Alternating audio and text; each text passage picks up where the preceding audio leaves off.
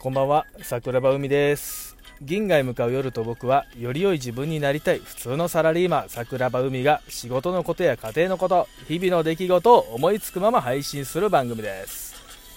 いやー今日トークテーマ特に決まってないんですよ。うん特に決まってないんであのー、お便り会をねしたいと思っております。ゴールデンウィークみんなどうお過ごしでしょうか？えー、僕は今琵琶湖に来てて琵琶湖から、えー、配信をしております。配信というか収録だね。収録をしております。めちゃくちゃ天気が良くてさあのバイクやら自転車やらねそのツーリングしてる人たくさんいててなんかすっげえのどかな空気の中ちょっと収録をしたいなと思って。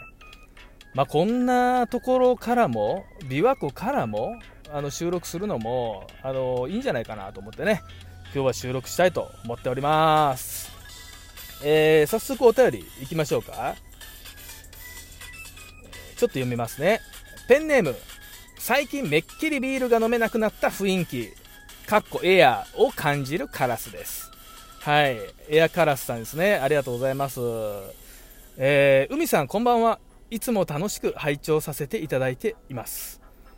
えー、2つね、カラスさんからの質問、お便りをいただいております。海さんに質問です。丸1。最近、職場に気になる異性がいるのですが、その方はお酒が強く、えー、とことんお酒に付き合ってくれる異性が好きだと言っていました。私はお酒が強くありませんが、その人を気になり始めています。私は頑張ってお酒に強いふりをするべきか、それとも振られることを覚悟して初めから飲めないと言うべきでしょうか。海さんのベストアンサーを教えてください。はいカラスさんありがとうございます。これはあれかな？僕のこと言うてます？大丈夫ですか？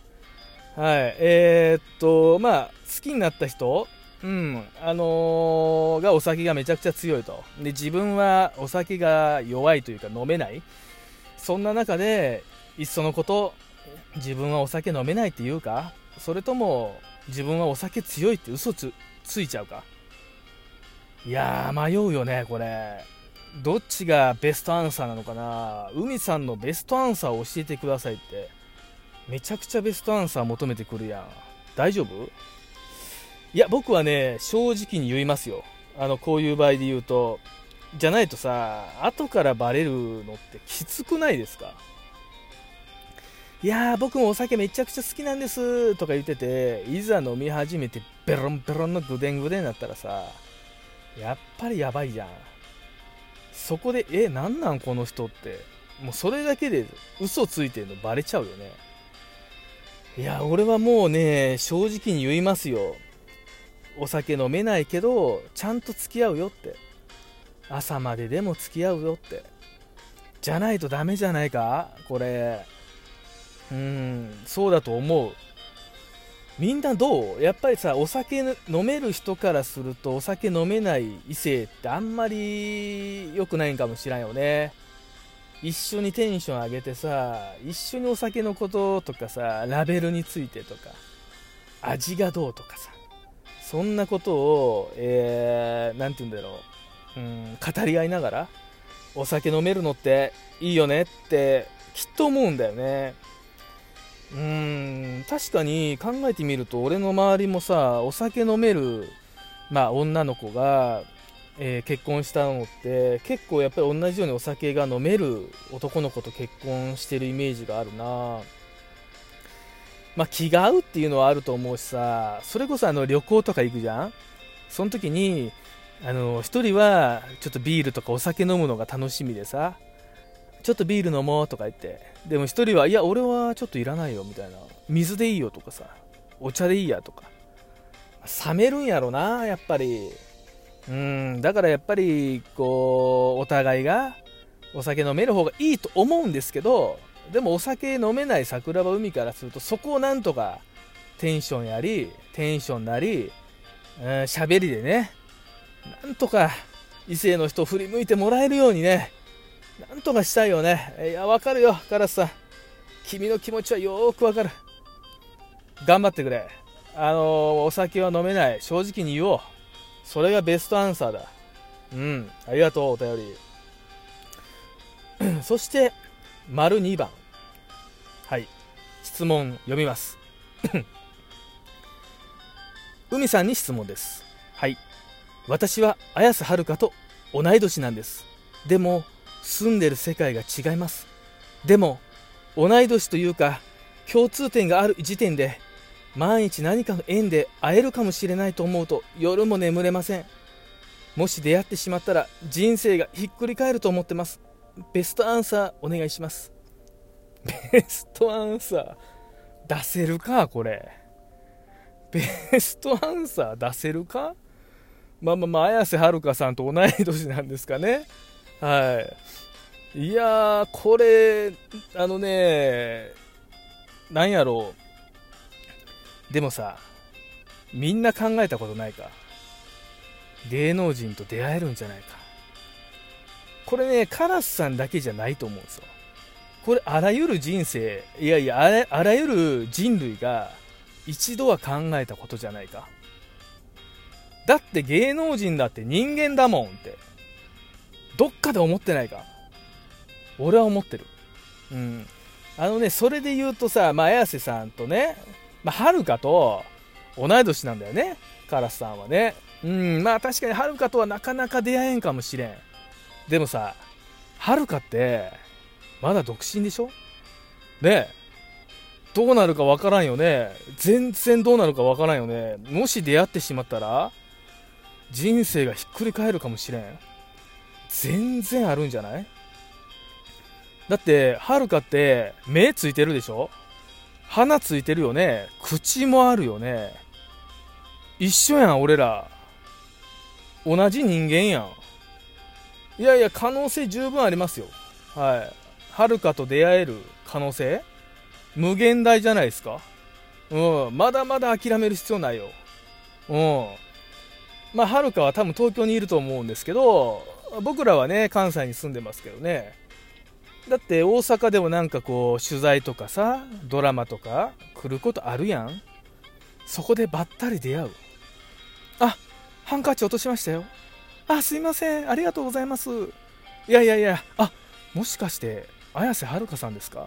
あそうです。いや実は僕ファンなんですよ。とかね。あるやん。あるよね。ちょっとスタバで休憩してる時にガシャンってコーヒーがこぼしてあ大丈夫ですか？あすいませんあれ？もしかして綾瀬はるかさんですか？あるよ。これあるよね。あのボロボロのさ汚い喫茶店には多分はるか行けへんけど大阪のあらゆるスタバに行ってればはるかと出会えるかもしらん。うんそこでしっかり声をかけないといけないよ。身分の差がいくらあろうともそこは全力で声かけていこう。そうすればまた違う人生が送れるかもしれん。うん。俺は上戸彩がすごく昔好きであのヒロと結婚した時ねもう愕然としたよ。うせやんって。うせやんって。めちゃくちゃ思った。結局イケメン結局社長結局金って思った。うん。まだまだ分かれへんと思ったよ。離婚するかもしれへんやんと思ったけどねあや今幸せそうやわ。うんそういうこともあるよ。でもはるかはまだ独身ですから全然わからないんじゃないですか？エアカラスさん。あの頑張っていつかはるかと出会えるといいよね。うん。いや最近ねすっごいあのあ曲ちょっとエンディングの曲に変えようかな。ちょっと待ってくださいね。曲を曲を変えたいんですけど。